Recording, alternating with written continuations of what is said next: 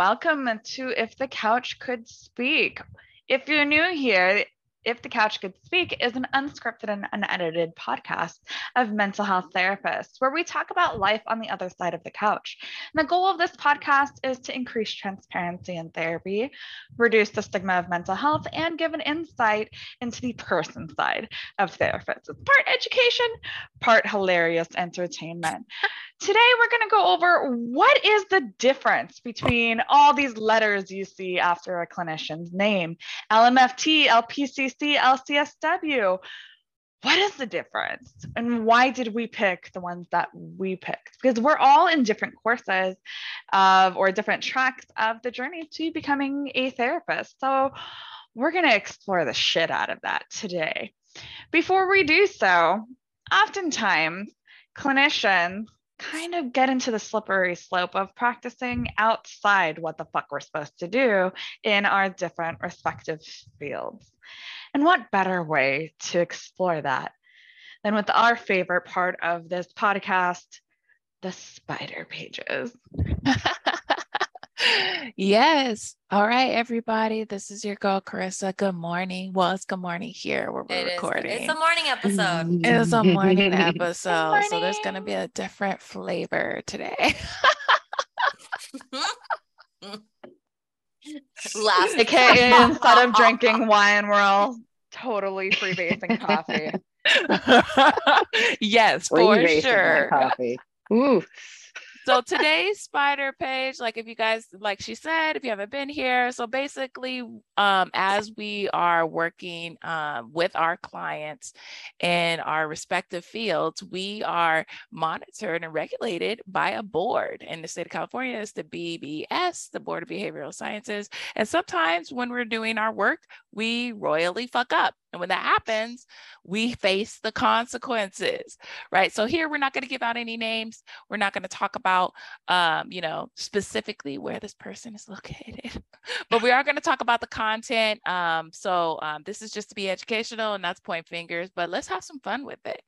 Um, this one is um, delusional Debbie. delusional Delusional Debbie. Debbie? I like All it. right. Okay. Love it. delusional Debbie because I'm sticking with the alliteration, you know. We're just gonna go for it. So actually, so I feel like it's important to to specify because we're this is gonna transition into our topic for today. This particular person was a licensed marriage and family therapist. Was. Was. Keyword So was. may have that. All right, now I know. We're in for a doozy. A doozy delusional Debbie. All right. Yes, she was okay. Um, that gives you foreshadowing to what the fuck happened to, about what she did. Um, so basically, what she ended up doing, so she saw these clients. Um, she actually didn't see them for very long. Um, but the reason that she got into trouble was because she was um, engaging in unprofessional conduct, not of the sexual kind. We all know that we don't have sex with our clients, but this one was practicing out of scope. And what I specifically mean by that is, um, as an LMFT, we're able to do certain, you know, certain run of the mill like assessments. You know what I'm saying? Like we can do a PHQ9 we can do a GAD. These are like assessments for like depression inventories, you know, like we can do like a generalized anxiety scale, stuff like that. But actual psychological evaluations can only be done by psychologists. And you can only depends on your call yourself, yes, in the state of California, you can only call yourself a psychologist if you have a doctorate degree, either either if it's a doctorate of philosophy or doc, uh, a doctorate in PsyD. Um, and so with her clients, she told her clients that she was a psychologist, which is not true. She was an LMFT. She also told them that she was giving a psychological evaluation in her report. Um, and so she did not keep standard treatment records. She was saying that she was doing a psychological evaluation um, in her mental health assessment for the clients. Um, and the reason why she was doing this is because she agreed with the clients to evaluate the client to provide to provide a support. Oh wait, to provide a report in support of the client's husband. Okay, so how this goes into the place is that apparently they were um, having some issues with immigration and she wanted a report. The client requested a report to say that how how this would affect him if he was deported. And so during her evaluation she provided a, a report in support of the client's husband um, to the united states bureau of immigration and citizenship services the uscis and falsified the number of therapy sessions she had with the client and the spouse. Um, she falsified her um, her reports. They were poorly written. They lacked important testing details because, again, she said she was doing a psychological evaluation, which requires uh, specific testing details, which she didn't have because she's not a psychologist.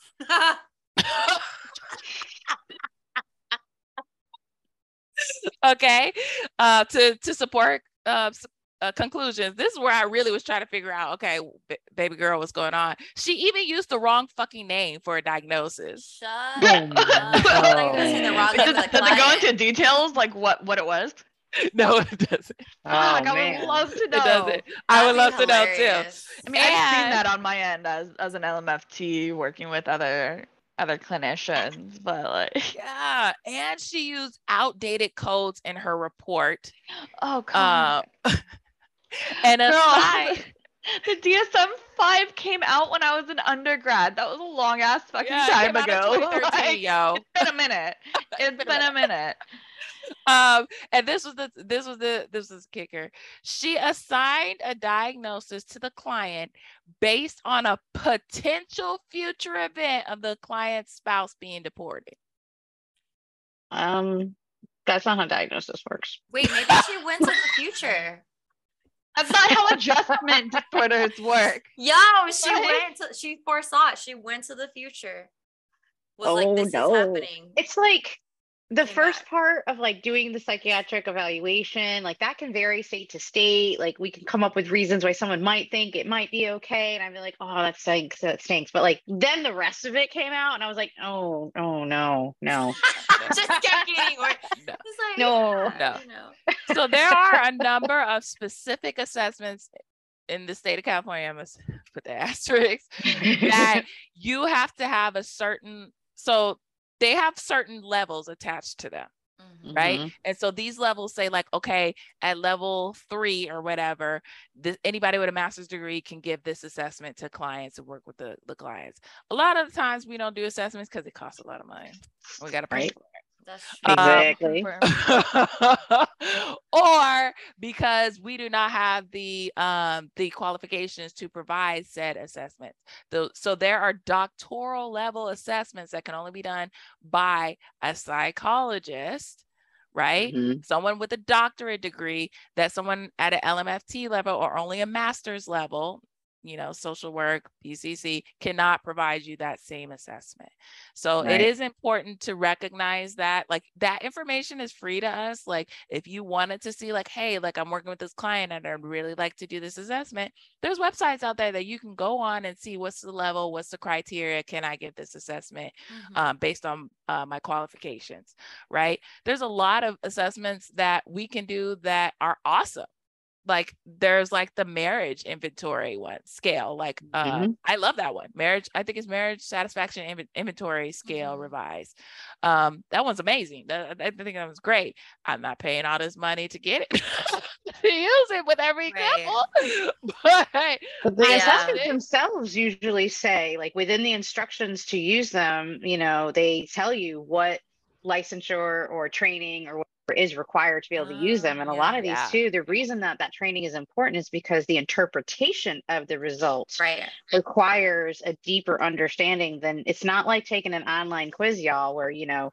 you know, am I, which character am I in terms of my depression? Like that's not how this shit works. Harry Potter right? character am I? Yeah. what house am I?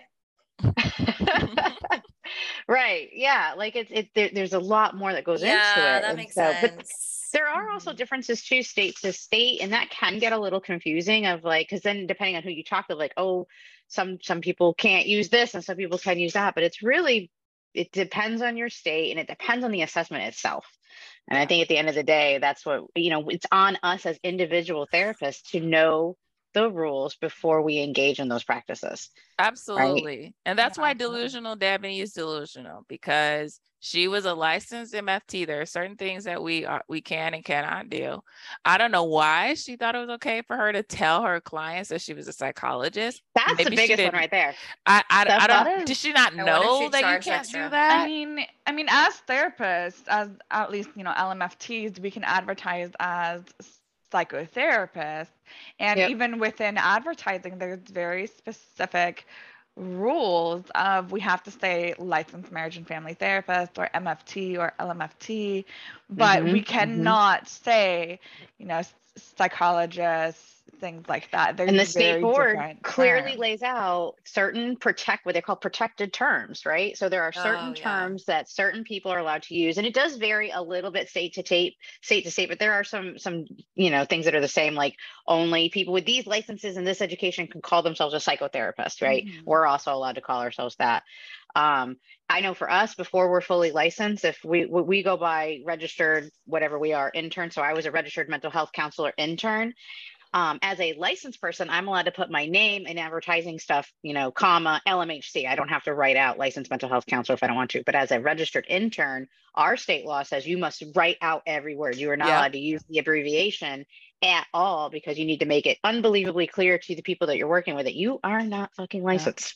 Yeah. For ours, you have right? to write out at least once on the page that you're advertising. Yep. Licensed marriage and family therapist, registered associate, and you also have to put who you're supervised by yeah, that, yeah, and their credentials too. Mm-hmm. Like yeah. there is a lot that goes into the requirements for advertising because we don't want to be deceptive to clients. And that's the thing, like, even within our field, there's a lot of confusion on the differences between okay what does an lcsw do? What does an lmft do? What does a PsyD do? I mean i still have colleagues who graduated who still don't know the difference between a phd and a PsyD and i didn't know until i wanted to pursue it. And then i saw student loans. I was like fuck that shit. Get that. But and we'll we'll go into why we specifically chose the field that we did. But even within it, as co- clinicians and colleagues, we don't really know the difference sometimes because it does get blurred often. So I'd like to hear from y'all. I mean, let's get into it. Let's start with what is the difference between the different acronyms, the different yeah. types of therapist you can be. So let's start with, I mean, and let's start with maybe AMFT or the yeah. associates, or before that, trainees. So there's different levels. Mm-hmm. So I know with LMFT, there's trainee. Carissa, I know you're you're experienced with camps. Do you want to kind of dive into what is the difference? Yeah. And so I think it'd be really important, like just in case for any new people, for me to say like my uh, qualifications. So um, like I said, I'm Carissa. I am a registered associate marriage and family therapist, as well as a registered associate professional clinical counselor. Um, on the road to licensure, um, if you're pursuing um, in the mental health, I'm going to be speaking to MFT and PCC because um, those are the ones that apply to me. Um, but and specifically, the road is like you get an undergrad, so you get a bachelor's degree in something then you go on to do a master's degree. Um, your master's degree, um, typically people usually go for clinical psychology. Um, it could have an emphasis in marriage and family therapy, but that's not the exclusive one that you have to go through. Um, that's the one that I did. I did a, ma- a, master's in clinical psychology with the emphasis in marriage and family therapist therapy. Um, but you don't have to specifically go through that, but you have to at least have a master's degree. Um, and then once you do in your master's degree, degree program, you are a student and you, as a student, you do what's called a practicum. And a practicum is basically an internship. At that internship at the practicum site, the location that you're providing services, you work as a student slash trainee. So the official title for um, the the um, student workers in those sites would be like a marriage and family therapist trainee. So that title is given to them so that, like, you know, if they're advertising, because typically these practicums can be anywhere from six months to a year, um, depending on your pro the the school Mhm. program. Mine's would ended up being a year. Um, and as I worked with clients, I specifically told them, hey, I'm a trainee, I'm still in school, um, getting my hours. Um, now, this is different depending on what you're trying to get, because for PCC, you do have to do it, you do have to gain these hours as a trainee, What is Um, a PCC? the professional clinical counselor. So you do have to gain these hours um, as a student for your degree, but they do not apply to your licensure. Yeah. So for professional clinical counselors, you cannot count your hours for licensure until after you have graduated. They're called That's how it is in Florida. post-degree hours. Mm. Okay. That's why I didn't go with the LPCC. Mhm. Yeah. So and Y'all can count your hours in school towards your license? As For an MFT. LMFT, yeah. Okay, well, I can't wait till it's my turn. I'll tell you, Florida's different. And then, Chris, how many Yeah. hours are required for LMF, LMFT versus LPCC track in grad so they school? both are they both require 3000 how they're broken down is different okay so it uh, well i don't want to take up all the time so like you want to switch you want to go over do you want, want us just like go to the different you want, want it so all of us can talk and then we'll go back to it Yeah, yeah. If you wanna, if you wanna look that up, because it is very, very specific. It's It's, very a pain in the specific. ass. I remember when I went to Pepperdine for my master's, I did both of the tracks of mm. LPCC and LMFT, and I remember I had to extend my schooling past graduation.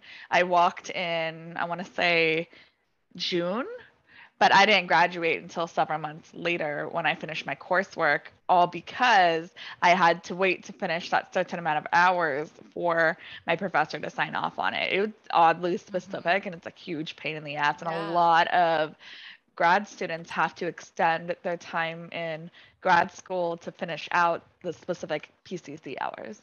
It It- sucks. yeah, for me, we had very there our degrees were split. So I have a master's in arts in marital and family therapy. It's not clinical counseling. Like ours was so specific. Um Mhm. I also feel so I went to I graduated from U, USD, University of San Diego. It's a private school.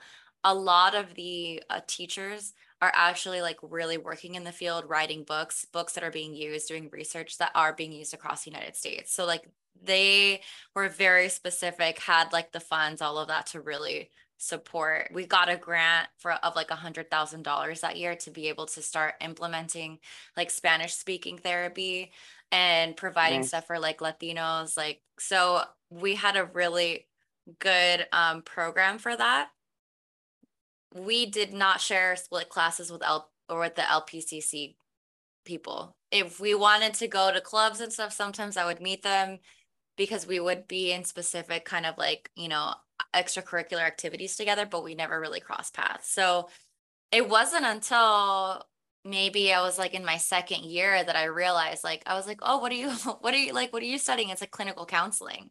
And it was like when I was in like an extracurricular um club where we were we had like a meeting or basically like trying to talk about cases but from like a latino perspective and how to do spanish therapy so it was just like that's what that was my first integration of all these Mhm. different like of the lpcc track and then the mft track and i was like this is different and i never got what was different about it That's Mhm. so, So it's- interesting. it is interesting because then I now I'm meeting people who went to maybe San Diego State who are like, yeah, I did both tracks together.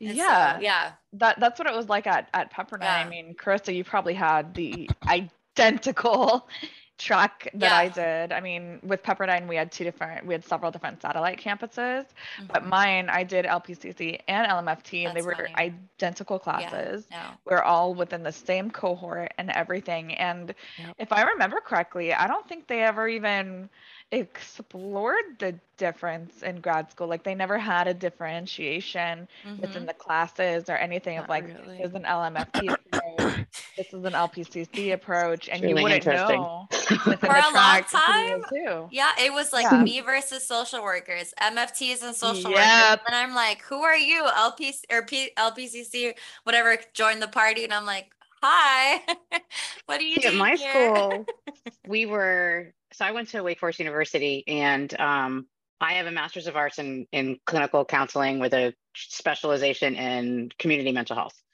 The other track is school counseling. There was no LMFT, there was no LCSW. That was like those are different programs at different schools.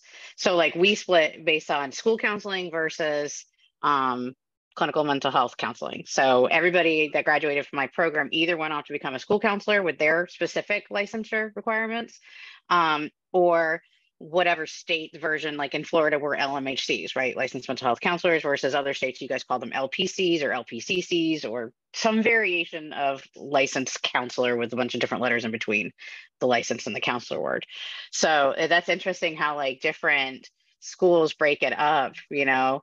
I, it's interesting listening to you guys talk about that because I was like, that's not how my experience was. We were all clinical counselors, and my school didn't also didn't really talk about the differences other than the, what they taught us was like we're all doing the same work. We just might be sort of like looking at it from a slightly different lens. You know, like which perspective seems to be more common within the different degree paths, but they they, they really emphasize that when it gets comes down to it, we're all there for the for the client. We're all trying to help the client meet their goals, whatever those goals may be. We just might be approaching it from different perspectives. And we also have different names depending on which state we're at. You guys like use you know the word associates, which I like a lot better than what we use here. Here in Florida, it gets a little confusing because as a student, when you're still in school getting your hours, you're a student intern, right? And then when you become, when you graduate and now you're accumulating hours towards licensure, you're a registered intern until you become a, a licensed professional. Right. So the word intern gets all sorts of wonky. And so it's very frustrating. And I think that they are proposing changes to that. I don't know. I haven't checked the recent board meeting minutes. They are, some people want us to change it so that we are considered associates and not interns um, so that the language is a little more clear because you say i'm a registered intern they're like oh you're still in school you're like no no i'm not in school anymore. I'm i'm i'm past school. But i also know that for us like are the way our state licensure requirements work you have a certain number of hours you have to have completed while a student Mhm. that that if your school for whatever reason doesn't have you can then complete that practicum under the you know supervision of a qualified supervisor and get your practicum hours. And then you're qualified to apply to be a registered intern and then accumulate the hours needed towards licensure. And so like you guys were talking about accumulating hours while in school like Mhm. yes we do that but not in the same way. And then our number of hours we only track direct face-to-face contact hours like in the room with the client hours. We don't track any of the non-clinical stuff. So it sounds like we we do less but we I mean, if you're seeing a client, you're writing notes. If you're seeing Yeah. clients, you're going to supervision meetings, you're going to consultation meetings. So we're doing all the same non-clinical stuff. We're just not tracking those hours. And so we only have to track 1500 face-to-face client hours once you're a registered intern to get licensed. So it's a little different in the way that they word that, which makes it difficult. If I want to get licensed with you guys in California, I have no record of those non-clinical hours. Which I can't apply for that licensure. Here in California, we have very, very specific, like we have to have 1750 face-to-face hours out of the Yep. 3000 and then we have to have i want to say it's 82 weeks of supervision 52. 52. 52 It's Okay. 52. Yeah, I got the two I, right. got it. You But- got it. got it. I can help you. I can help you. Okay, so I got this one. So it's 3000 out of the 3000 hours, she's right. Uh, the direct face-to-face counseling is 1750. So 1750. Out of that, 500 hours minimum has to be diagnosis and treatment of couples, families, and children. Right. Interesting. so Exactly. individual that's therapy marriage doesn't family, count. right? So uh, Right. yeah, okay. So well, I'm Individual does so count, but out, out of the 1750, Yeah. at least 500 has to be couples, family, children. Does your Um, supervision hours count? Are those separate from those They three are separate. Okay, good. so those they're, the, they're part of the 3000 but they're under non-clinical Right, they're under See, okay. Mhm. So we have our fifteen hundred, and then we have hundred hours minimum supervision that must be done no less than every other week and within no less than two years.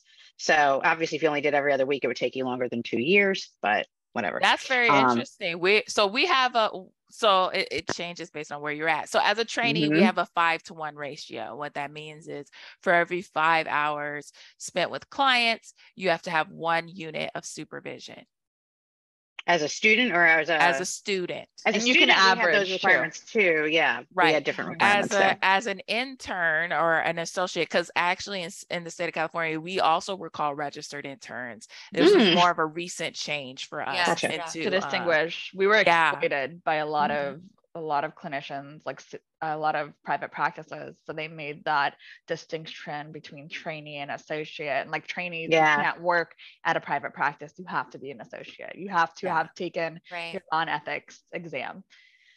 In Yeah. We also aren't limited where we can accumulate our hours in terms of mm-hmm. not a private practice or a group practice or community mental health or whatever. Like as long as there's a licensed person on site and they agree to have you as a student and they can provide you those hours, there's no there's no reason you can't do that at a private practice. After my experience, I'm not surprised that they require you to be an associate at private practice because there could be a lot of shady shit. yeah I yeah. mean, And yeah. California is so huge. yeah It, it, might have to do with like the size, like maybe there's more regulations because of the size of the Well, state and population.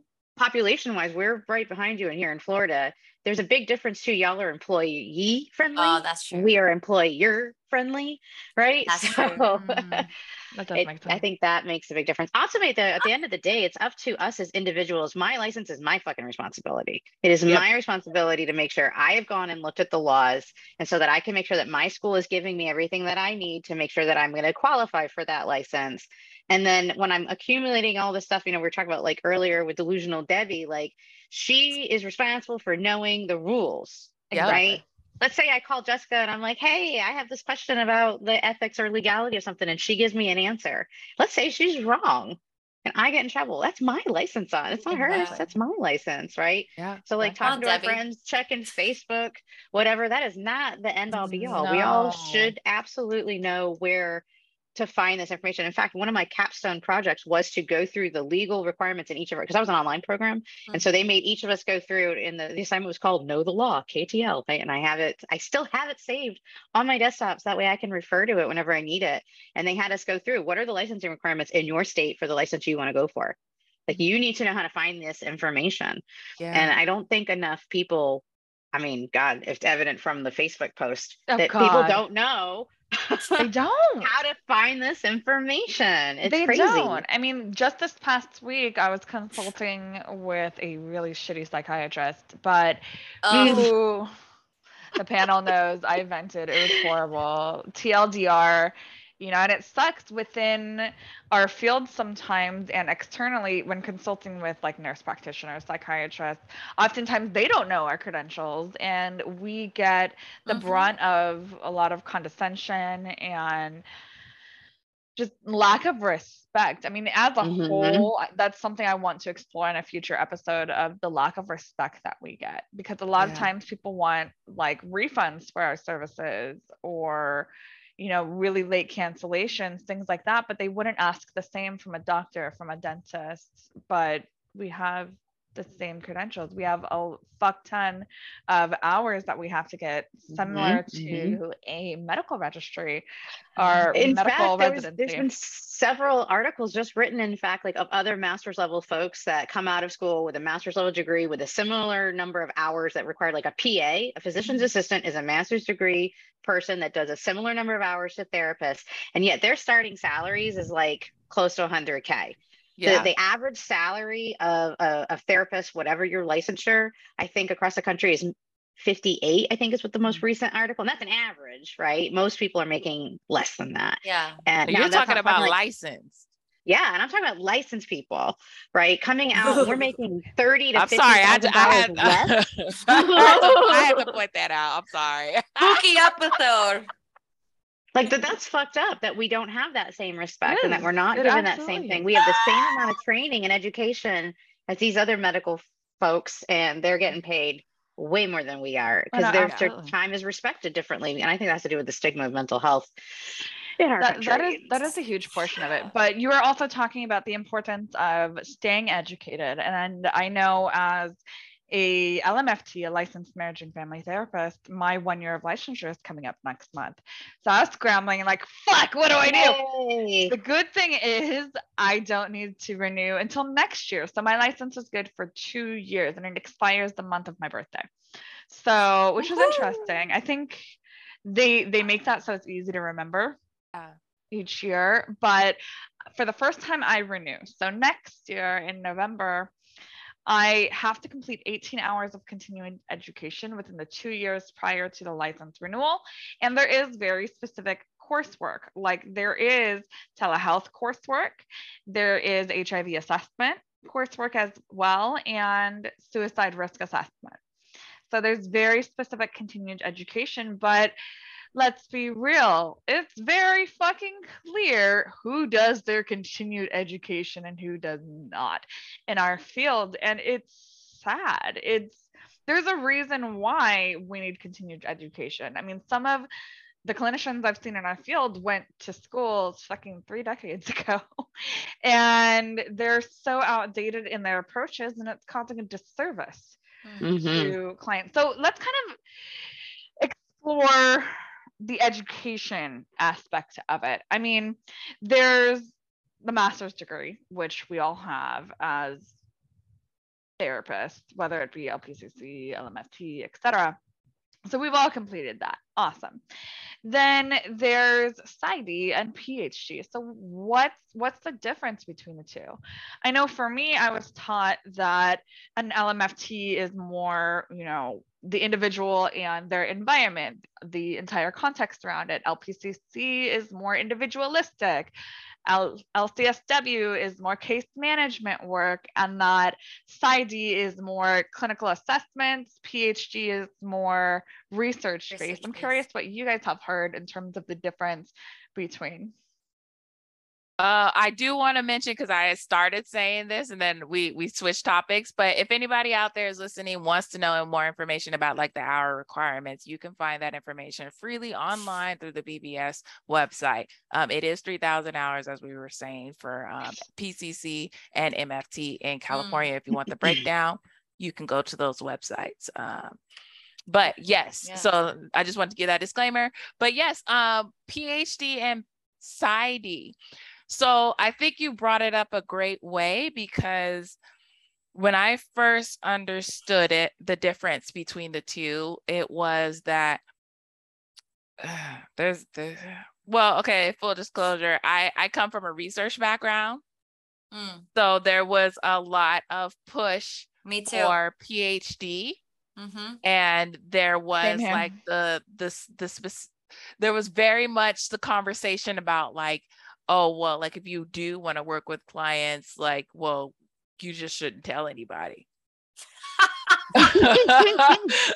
Because the programs are they're research based the whole idea of these phd programs is to help you learn how to do research Mhm. to help you learn how to teach to be a professor at the university level because Mhm. that is that is their that is their approach for phd it's the Sure. doctoral of philosophy for society it the focus is your work with clients Right. Mhm. majority Mhm. of their work is like helping you learn it, learning about the theories helping you learn about the assessments because you can do those doctoral level assessments now helping you Right. learn about like you know building up your clinical skills giving you the opportunities to do internships in clinical um, settings which is funny because in phd you also do internships there too Right. and most of the time they do um, like teaching yeah. uh, but they they Yeah. also can do clinical um, internships as well for as for a PhD.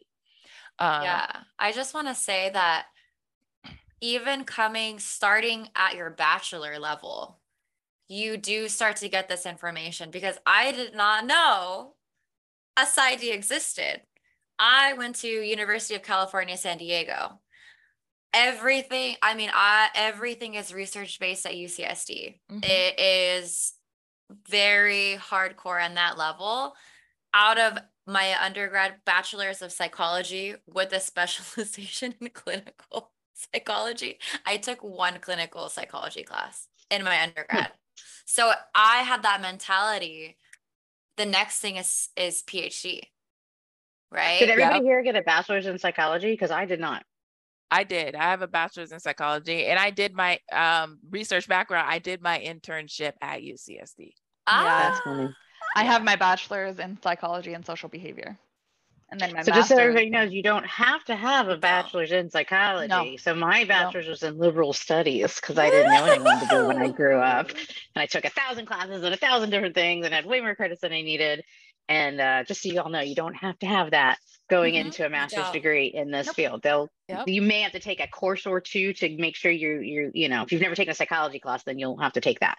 But other than that, yeah. So I just thought that was interesting. awesome. Everyone else here has done that Yeah. differently than I did. yeah, and then even within schools and whatnot, there is different accreditation. Yeah. You know, for like Mhm. California, national level, different schools have requirements. I don't know if Pepperdine had any. I know Pepperdine was a private school. I don't think they were, you know, clamped. So there's Yes. there's They- they had what? There's different kinds of accreditation levels. So there's regional accreditations, like down here in the South, we have this other association of colleges and whatever. So it's called SACS. Y'all have one for California. there, there's six region ones. If you didn't, if you weren't from an accredited school, there's no way you got you can get your license. It's just not going to happen. So everybody needs to make sure they're going to an accredited school. And then within that, there's accreditation for the individual programs that you're going that you go to. So like in the counseling world, um, ours is CACREP. I don't remember what that stands for. I'm sorry. It's C A C R E P. Okay. It's the accrediting body. What they do is they then look at the counseling programs out there. This is counseling, not social work, not mm-hmm. LMFT, counseling programs. And they make sure, or they have set certain standards that say Yeah. for a program, an educational program to be accredited with us, they must have programs that meet these standards, these many hours, this kind of course load, et cetera, et cetera, et cetera and then so the school will then have more than more than one accreditation so and then vary depending on where you're at statewide that may be a requirement or not like in the state of florida beginning in the year 2025 only people who have graduated from a CACREP accredited program will be eligible for licensure. As of right now, if you graduated from a CACREP school like I did, then you don't have to like prove by pr- all of your courses. You don't have to send up send in mm. like descriptions of everything and like fill out this Oh, really long wow. educational documentation because my transcript is from a CACREP school, and so that means I've met those requirements. And the state's like, cool, looks good Yeah. and then I get to just skip to the collecting my hours part. Whereas up till now, or up till 2025, if you didn't go to a CACREP school, you could like to show I've met all those standards, right? Through describing it and having different hours and all this other shit.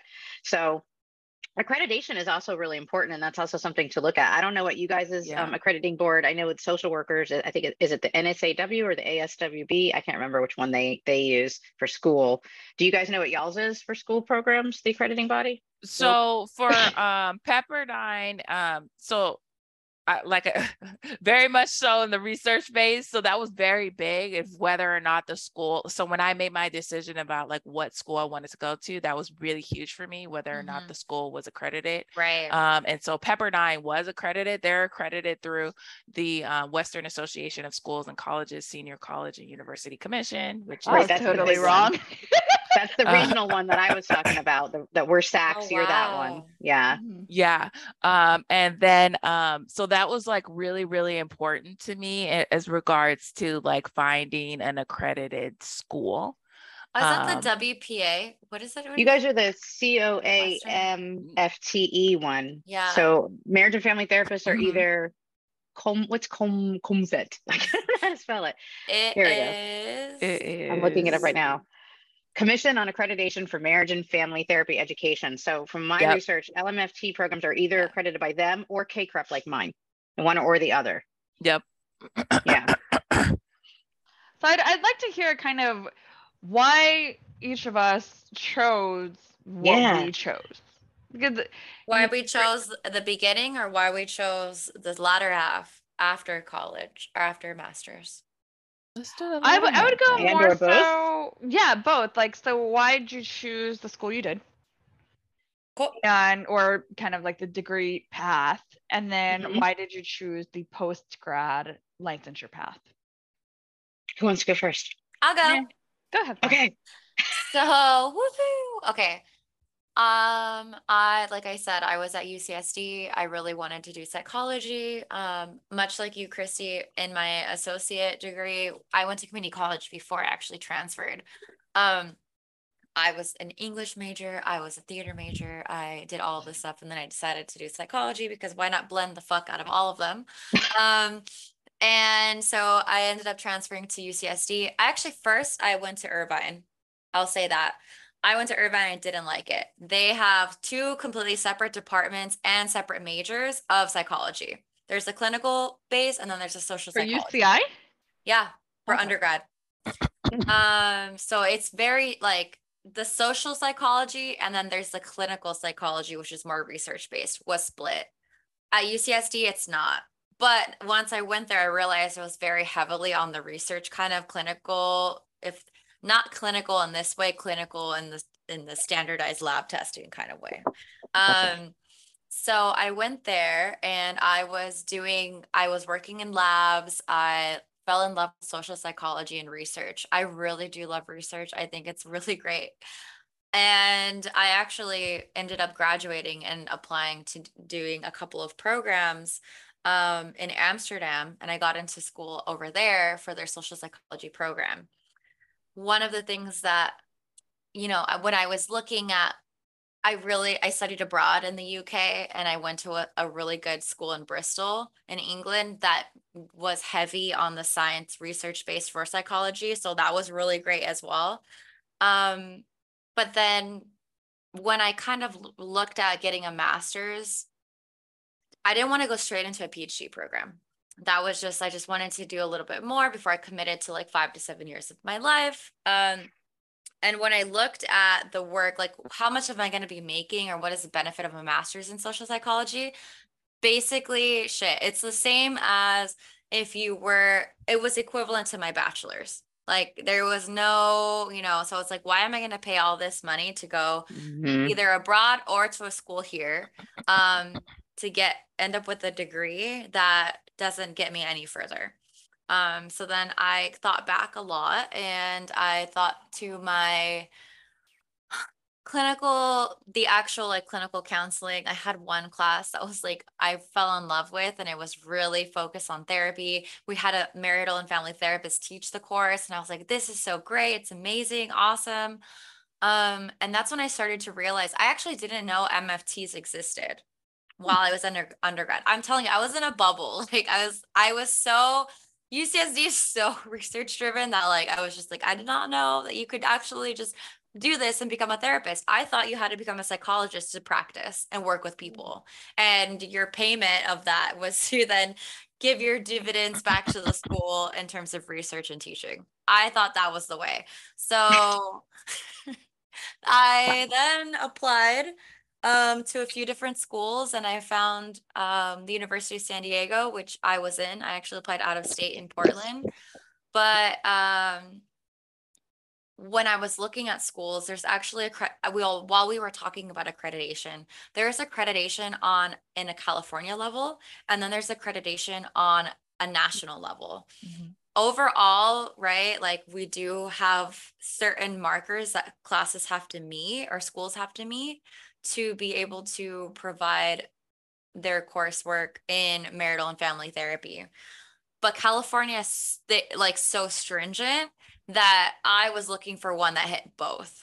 Because Mhm. you can actually take the exam, the national exam, right? And then you can kind of go in and out between states. Am I right on that? Or is there what is the national? Actually, no. I, I Yeah. thought I Mhm. thought I'd be able to because you know I'm licensed in California. California is one of the hardest license or it's hardest states to get licensed in. Same with reciprocity. yeah. And a lot of my clients were moving to other states, especially at the start of COVID.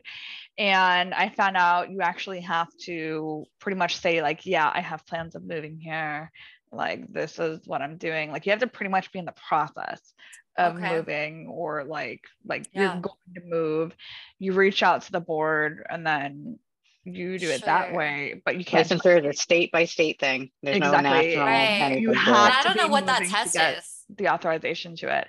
Yeah, I don't I don't know. I'm, I'm look into it. curious what the laws would be, but you know, I've heard LMFT is recognized in like 13 states. And I still Yeah. think it's bullshit that with like LPCC, they're doing a state reciprocity thing, which I think should have been the goal from the get go. Mhm.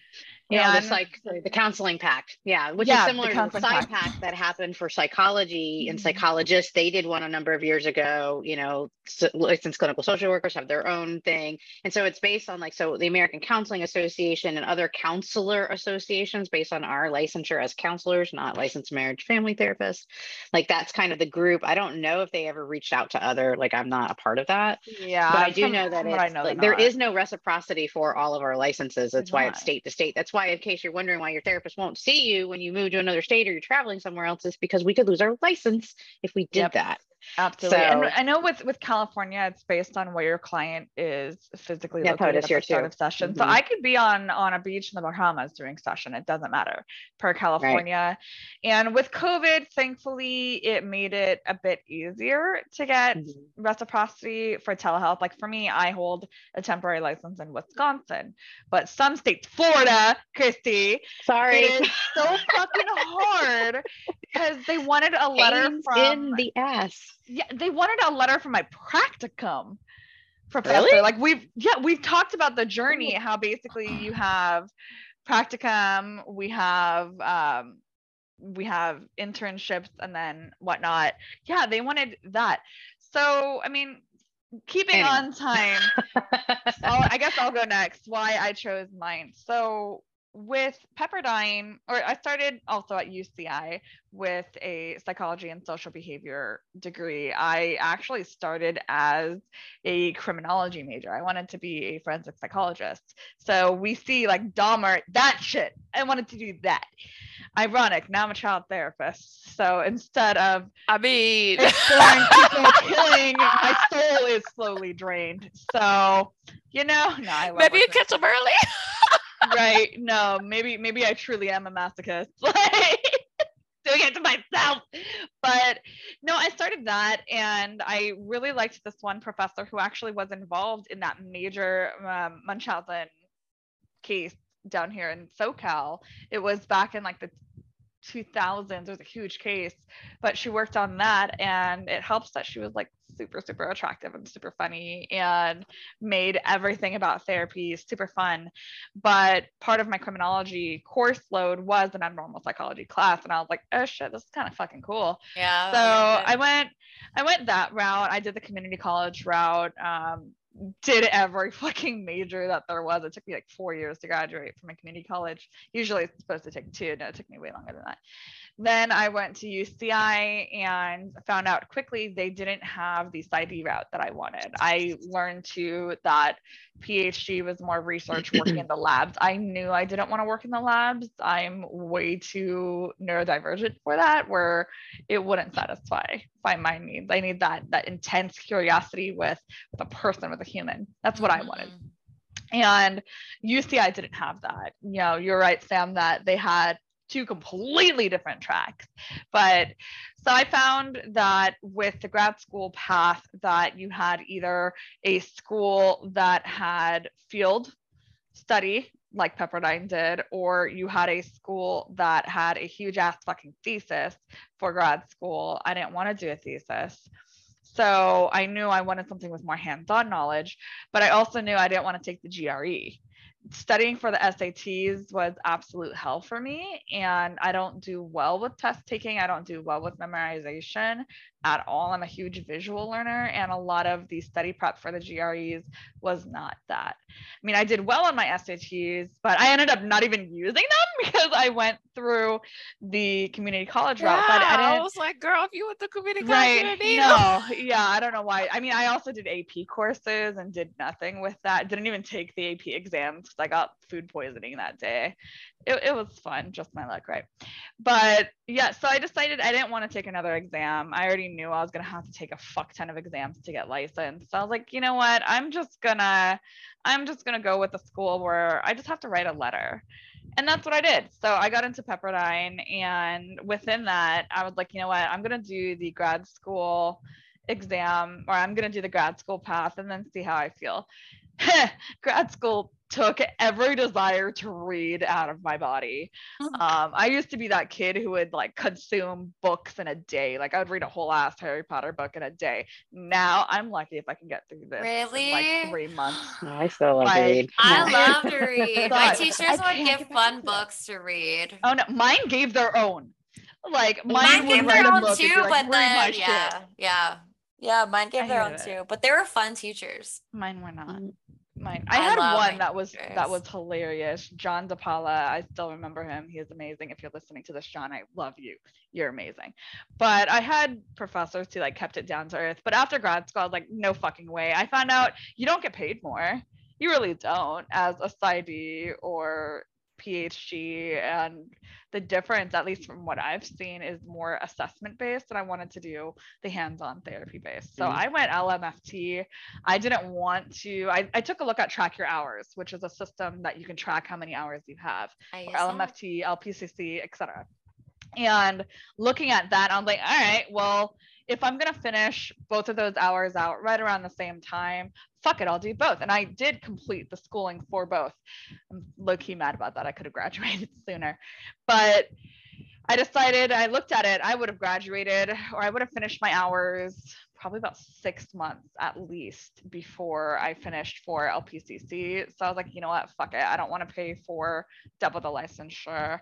The states I want to move to, like Mhm. Colorado, Washington, Oregon, they recognize the LMFT thing, but like California, California doesn't recognize the national MFT exam. That's what I was just reading, actually. Mhm. Yeah. So, okay, this is what I was talking about. So mine, what it was, uh, there's AAMFT, which is like all of the Associate of uh, Marital and Family Therapy across the United States, and then there's COAMFT, which is California based. So it's really in the state of California, you can look at which school is accredited and which one. So there's a national MFT exam.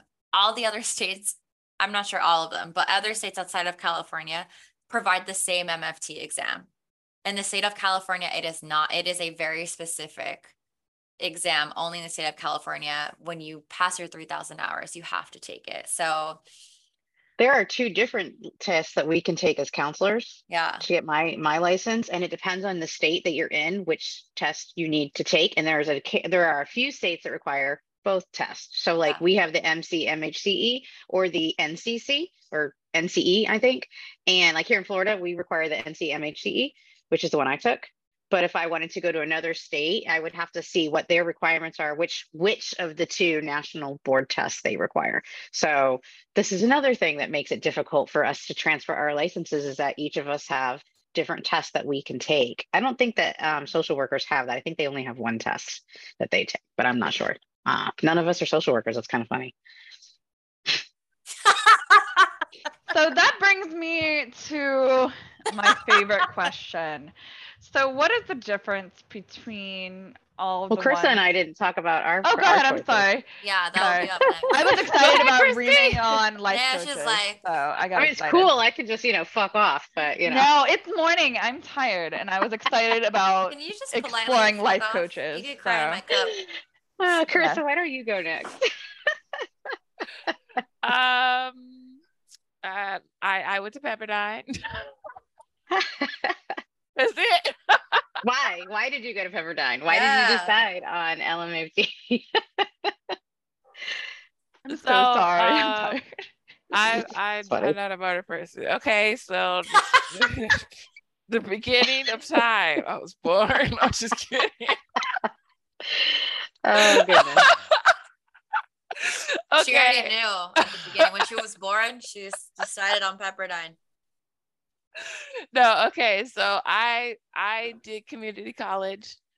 I got my associate. Um, I never intended to be in school as long as I ended up being in school. I Oh, wanted wow. to get I wanted to get a degree, get a nice job, and move on with my life.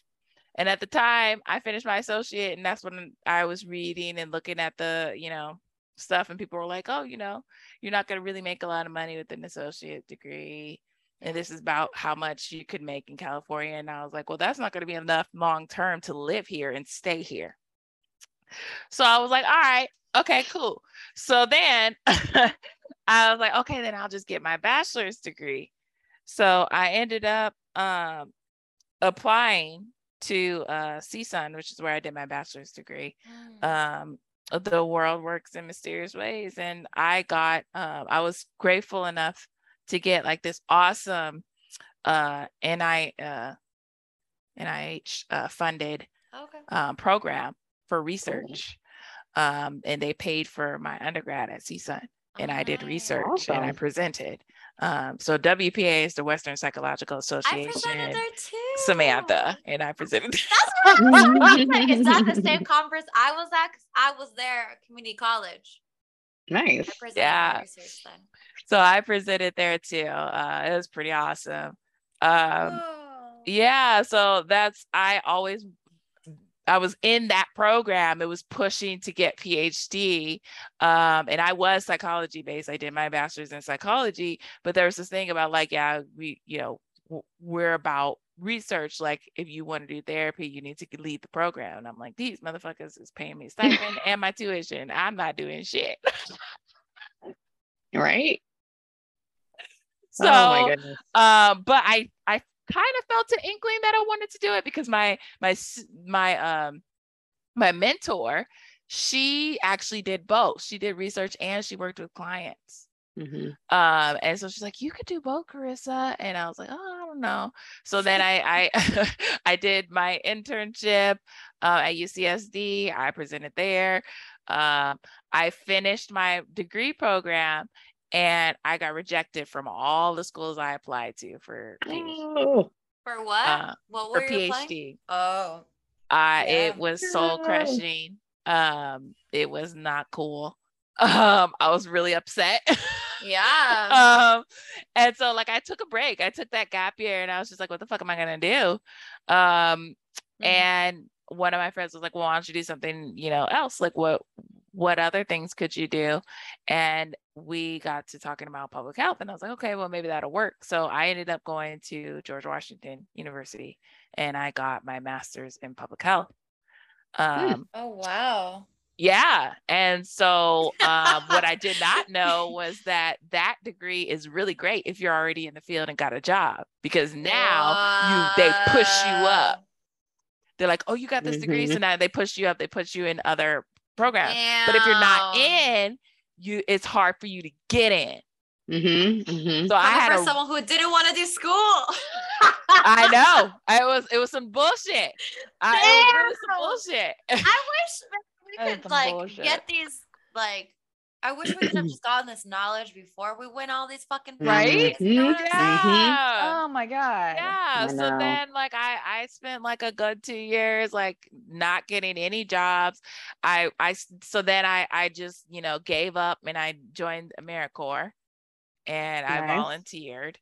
Um and then I got the education credit because when you do AmeriCorps, you get the education credit. Yeah. Yeah. And so I was like, all right, well then um I'm not getting a job anyway. Why don't I do what I always loved? Why don't I do psychology? Why don't I get a master's in psychology?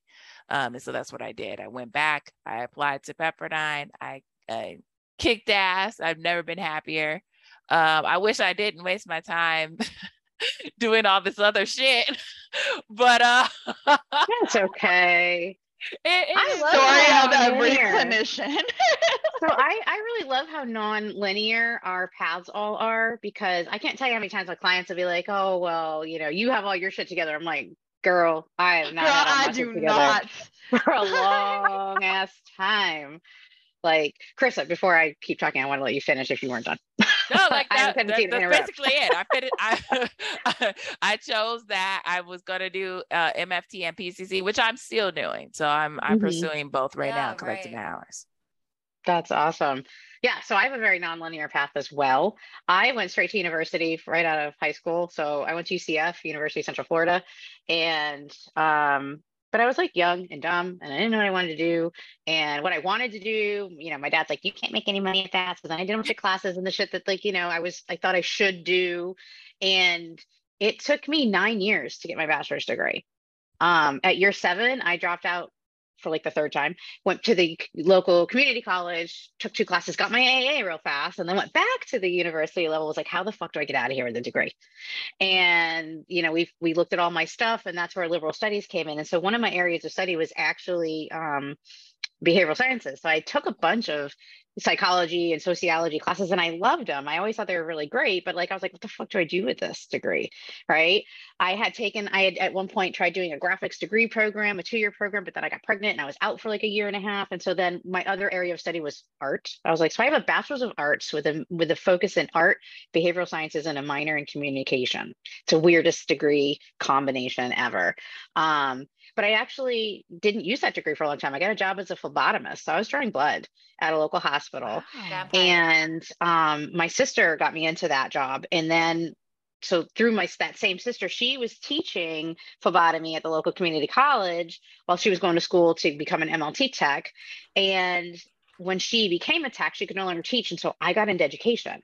So then I started teaching. So I had this bachelor's degree in something completely unrelated to what I was teaching. And I'm surrounded by people with way better degrees than me.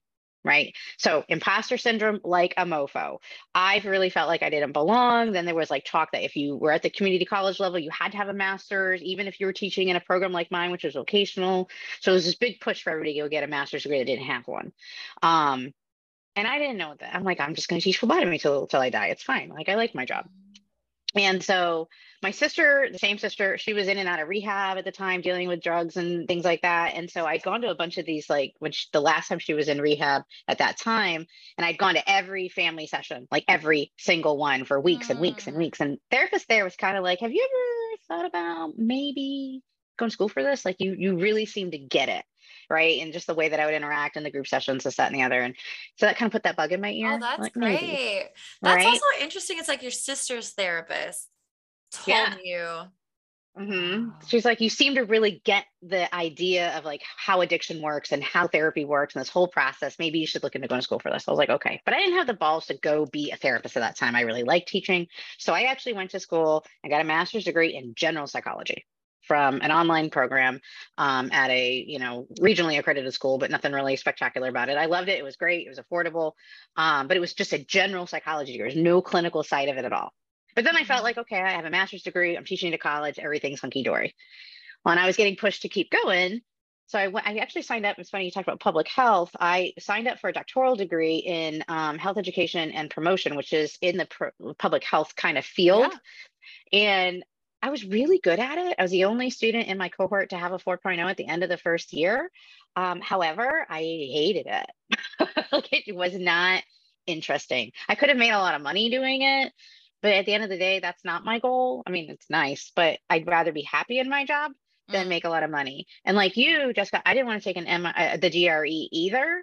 Um, and my first master's degree didn't Ah. require it. The doctoral program, because I had a master's degree, didn't require it. Um, so I never had to take that. And so I'm doing the doctoral program. I'm realizing I don't like it. And I'm realizing the thing I like most about my teaching is the connection I'm having with my students. It's not even just the teaching them the skill, it's helping them build their confidence, helping them manage their anxiety in class. Cause you know, we play with needles. So I have to do that, right? Can't everybody losing their shit when we're about to stab each other in class. Um, and so like that was really pushing. And then I had that little birdie in my ear from my sister's counselor, right? And so I finally, you know, decided, you know, maybe I'll go back to school to be a therapist. And so I started looking at all the different degree programs and all the different licensure paths. And the way that I made my decision, I wish I'd had a little bit more information at the time, but at the mm-hmm. time I, I went on a bunch of like patient forums and I looked at who did they feel like they had the best connections with, right? How did they feel about psychologists versus LMHCs versus LCSWs versus LMFTs? And I started keeping track of that of what people said, and I saw more and more and more people felt like my my LMHC type license people seemed to really get me. I felt more connected to those people. I felt like they helped mm-hmm. me the most. And I, I mean, I researched this for like six months. What I didn't know is that insurance companies like Medicare doesn't pay LMHCs, they only pay LCSWs. I didn't know that the hospitals around me wouldn't hire me if I wasn't an LCSW. I didn't know Bullshit. hospitals wouldn't let me work for them if I wasn't an LCSW. So like that part kind of sucks. Like there's a lot of there are some changes in the government for that now, but I didn't know that then. Um, Yeah. so I made my decision based on what people said they liked best about the kind of work that they were doing. And then I went and looked for a program that was credit because I worked in education, so I knew to look for accredited accreditation. Right, right. So I went, and at the time I was working full time. I'm the maid breadwinner of my family. I also needed a, a program that was online, online and accredited. Pre COVID was a pain in the ass to find, y'all. And so I ended up at Wake Forest University. They had a CACREP accredited online program. It was unbelievably expensive, but it was a great program. I really Yeah, loved it. yeah. I, I, you guys have heard me talk about it before. I absolutely, you know, recommend it if if finances aren't going to stress you the fuck out. Um, and it came really well recommended too. Like they have a great you know reputation there and so it was kind of like a combination of those things and i like the idea of it was part-time and i could get my license over like five years and i could keep working as a teacher and do what i like there and do therapy and that those two things didn't have to compete and that's what i do today i do Mhm. you know i teach full-time and i am a counselor full-time because i have no life and i like to work Right. I just want to like highlight one thing you said because it resonated with me where you were like, at the time I didn't have the balls to become or like to go down the path of being a therapist. And that was the Mhm. same for me. I took some time off and I pushed it. I loved it. I loved social psychology because there was a barrier between actually confronting your issues and your problems. Right. And so I think like it's pretty interesting, you know, like to hear that from you because that was also for me, you know, and I think I also wonder is this is this the issue that maybe some people might have with actually going and getting um credentialed? You know, what is Maybe, stopping people yeah. from getting credentialed and doing the work without actually going to school? But think about how much of our education early on, though, is like not applicable. Like my liberal studies degree with all the psychology courses I took, I was very, I'm very good at retaining knowledge. Like I am one of those people, I test well, I test fucking great. I There are don't. classes I never I should have passed because I don't know to me. anything, but I I can pass a test. I'm great at memorization. But that doesn't mean I know anything. That doesn't ah, mean I know what to do with that information. I had my liberal studies degree and I'm like, what the, f- I don't know what to do. right. And so, you know, all the degrees that I'd had never really taught me how to use the information. So that was something I had to start teaching myself as a teacher. That became something like I became really big on. Mhm. And so when I went back that last time, I definitely had, I was like, I have to go to a school that's going to make me apply this shit. Because my first Right. master's didn't do that. My doctoral program started me in that path. And then my final master's degree, that really was like, this, we're doing hands on all the fucking time right. that was really important for me and i think that that's a big barrier for a lot of folks and i see it teaching in education how many of my colleagues don't teach their students how to use the information they're being taught it's just memorization and facts See, my so our educational system sets us up for being fucked Oh no, for Mhm. sure. Mine, thankfully, I think that's why grad school was a breeze for me because, which often isn't the case. But Mm. personally, I found, I mean, we all went to very similar schools, at least those of us in, in SoCal, but my undergrad was infinitely harder, it was grad school. harder than my was grad school too. exponentially harder. Right. Like I it's remember I had, harder a- for different reasons though but I felt like the, the exams and The whatnot exam- yeah. All of that was a lot harder. I had a professor who gave us 20 essay questions a week before the exam. We had to memorize it because then he would pick seven at random and we would have to write two pages. so i i work in, in higher ed in that lower you know in the undergrad level and i can tell you that most of my colleagues fucking terrible at teaching right? They they really are. And I'll say it to their fucking faces, and I say it all the time in the committees that I'm at at the college that I currently teach at. A lot of them suck at teaching. Like we Mm. need a huge overhaul in the way that we do Absolutely. education. And undergrad classes are the most important and the biggest place that we need that change. This is a topic for a whole nother conversation, I think, another Absolutely. podcast. Like I could talk for days on this shit. like, Yeah. oh, it drives me absolutely Yeah. I will say, But I see the undergrad- twinkle, so Yeah. we're gonna keep, write this down No, because Yeah. like Christy has some Yeah. twinkle going. I see that. I- I see that not twinkle. that it, at my But- school we didn't have shitty teachers, but I- for me to graduate with a bachelor's in science at UCSD, I needed to take multivariable calculus. I needed to Mhm. take physics. I needed to take Yep. organic chemistry that was for non-science majors. I had to do all the hard sciences, sciences that were comparable to someone going into pre-med. Yep. And I left with a fucking psychology degree. See, mine was a little bit I different. honestly think that that's great.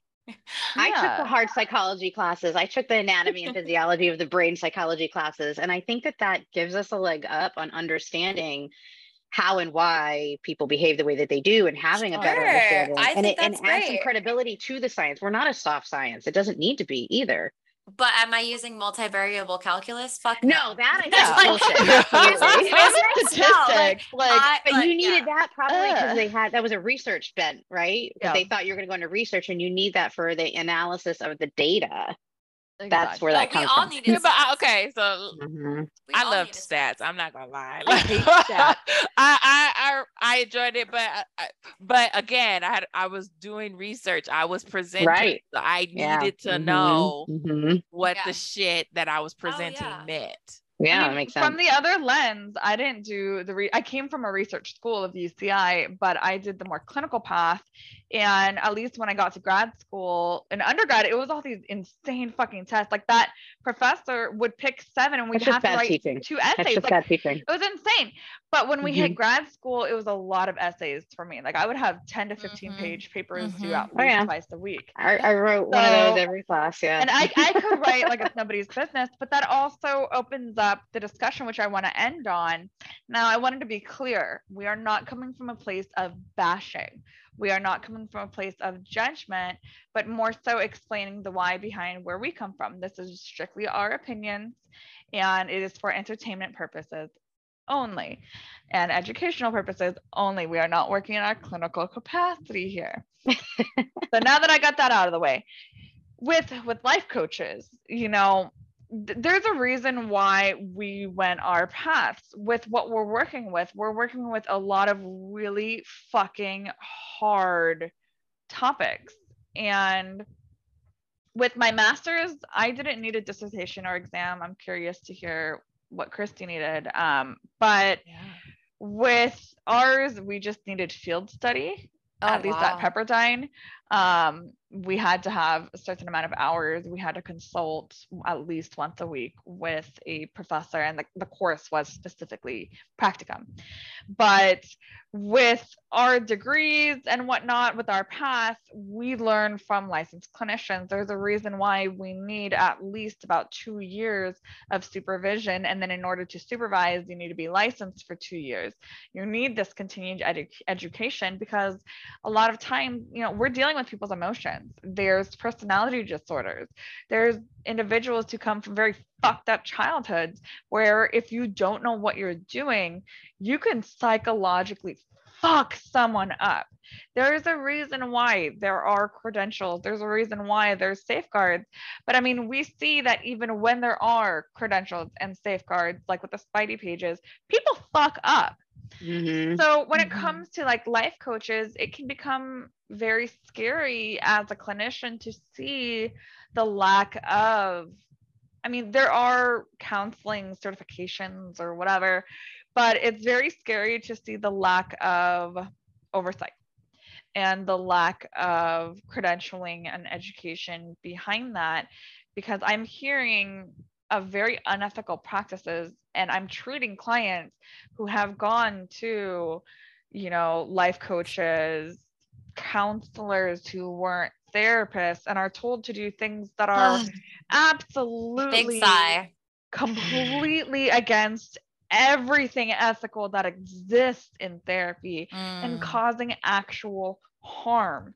I see that all the time in my field as a trauma therapist. But there's, yeah, grad school's expensive. Yeah, becoming a licensed clinician is expensive. It's fucking hard. But there's a reason. Yeah. we Mhm. deal with complicated shit. That's Mhm. my two cents. I'll get off my soapbox before I get myself canceled. But Well, I mean, I mean, even within the licensed folks, you know, how many times have we had a client come to us and tell us what some Oh fucked up shit their last Oh therapist God, did, so right? You know, if your client comes to you and they're full of trauma and they've got this trauma history and you're not trauma informed because you haven't bothered to get any training and i i definitely believe that our field is full of a lot of gatekeeping and oh you have to have this certification and this credential and like mm, fuck that it's just like, whatever. You know how you choose to get your training whether you get a certificate of something or or you read a bunch of books or you attend CEs whatever as long as you are continuing your own education to make sure that you're not harming Right. your clients because we don't least need a to be re-traumatizing certification. something, right? And whereas a life coach or whatever kind of coach, probably doesn't have any of that. And or there's no way for you to guarantee it you know like i'm not going to say that all life coaches are bad or dangerous. I'm sure there are some out there that are wonderful and do really great work but they should also be able to tell you where they're coming from how you know what's their perspective how were they trained you know what makes them the expert? Ask to talk to their you know do they have testimonials or something like that? Like how are they showing their accountability to you? And i think that that's the big thing is that we are accountable. When we choose to be licensed we are showing i am accountable to right. multiple agencies and people and you can check my shit right? right life coach doesn't have that right and so there's no accountability there so if you choose to work with a life coach you're doing so at your own risk mm-hmm.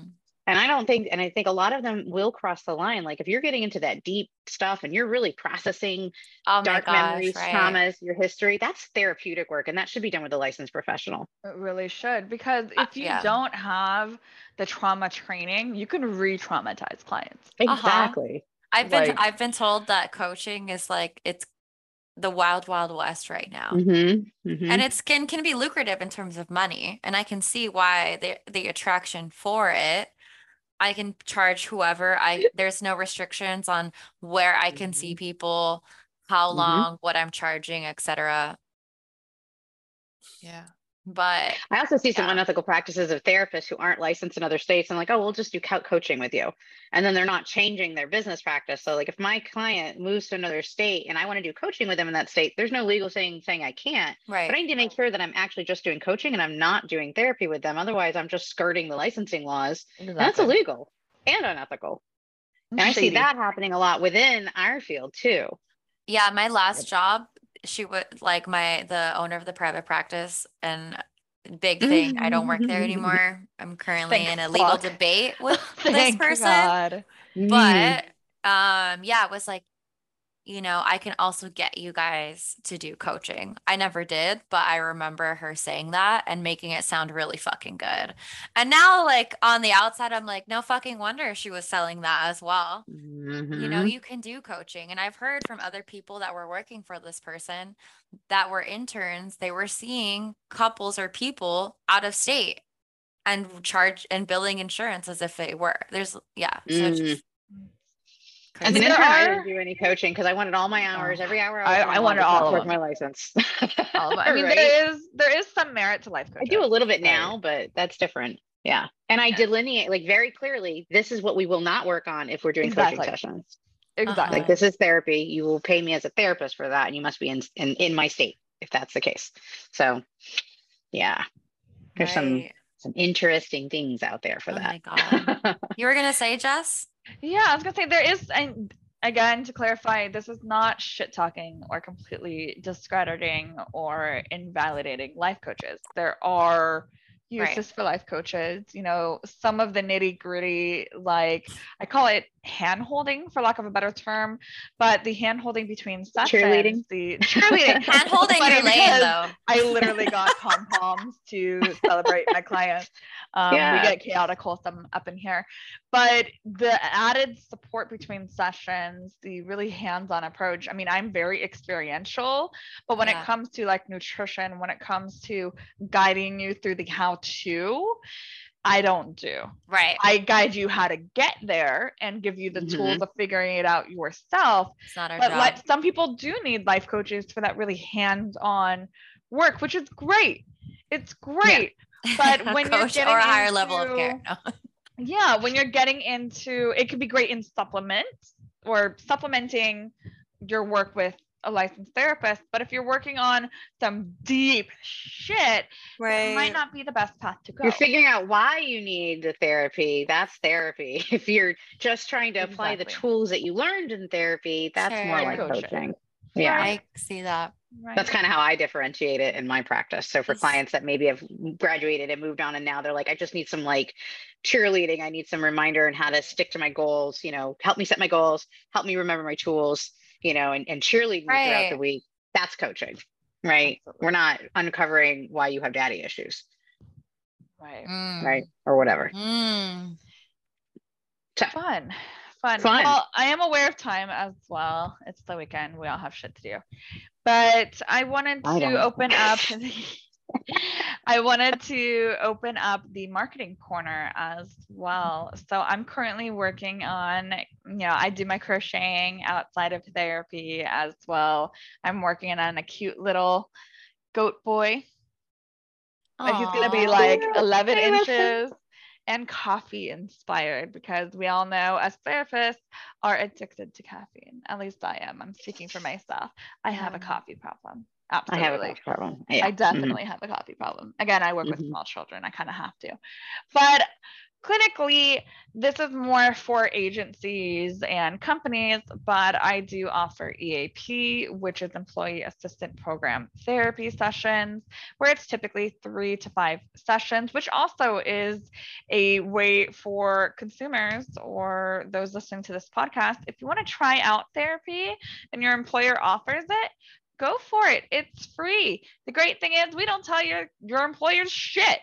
I work Confidentiality with still applies. right. I work with employees of like major television companies. I've worked with major executives of like Disney, things like that. Just throwing company names out there, right? but with that, you don't have to worry about us telling your employer things. You can try three to mm-hmm. 15 sessions to just kind of get a Costco size sample of therapy. And it's awesome. So if you're a company or an employer looking for someone awesome and badass and a little bit less traditional to help your employers feel less like shit, that's what I'm here for. And then on the other side of things, I am currently working with several cl- major lawsuits for like transitional homes before you get placed into foster care and major organizations that have had some sexual assault sprinkled in. We're not going to name names. We're not here to bash. The lawyers will do that job. But I offer what's called certificates of merit, where basically, if you're over the age of 40 and the statute of limitations has run out, you can be assessed by a therapist who says, yes, there is evidence, there is merit to these sexual abuse claims. Go ahead and proceed with the case. So if you're over the age of 40, it will extend the statute of limitations. So I do Mm. offer EAPs, I offer ESA evaluations, and I offer certificates of merit. So if you're an employer or if you are a company looking to pursue that with an awesome clinician, I have openings. Hit a girl up. Hey. Well, if you're in Florida and you're looking for a therapist and you want to do telehealth and self-pay only, you can find me at www.swearytherapy.com. Um, I am accepting new clients and I do have merch if it's, you know, you want a cup that says it's just fucking Ah. therapy or you want a I'ma cool buy, like, little 10. journal that says sweary I therapy. love that shit that. Christmas is coming up. It's a Huh? great Christmas is coming up. It's a I great know. way to hint to your family members that it's okay to go to therapy. It's just fucking therapy. So check that out if you're interested. Love that. Anybody else? Nothing. Awesome. Well, we have wonderful things on the horizon. We have a great team of ladies here that are awesome. So stay tuned for some more shenanigans. We have some spooky things coming up. We have some special Halloween fall episodes. You know the drill, it's our favorite season. But until then, go to therapy. Be honest with your therapist, be honest with yourself, hold space for yourself, drink water, you dehydrated noodles, and Or boy tears. Or boy tears or boy tears. But until then, thank you for joining us on the couch. We'll see you soon. Bye. Bye.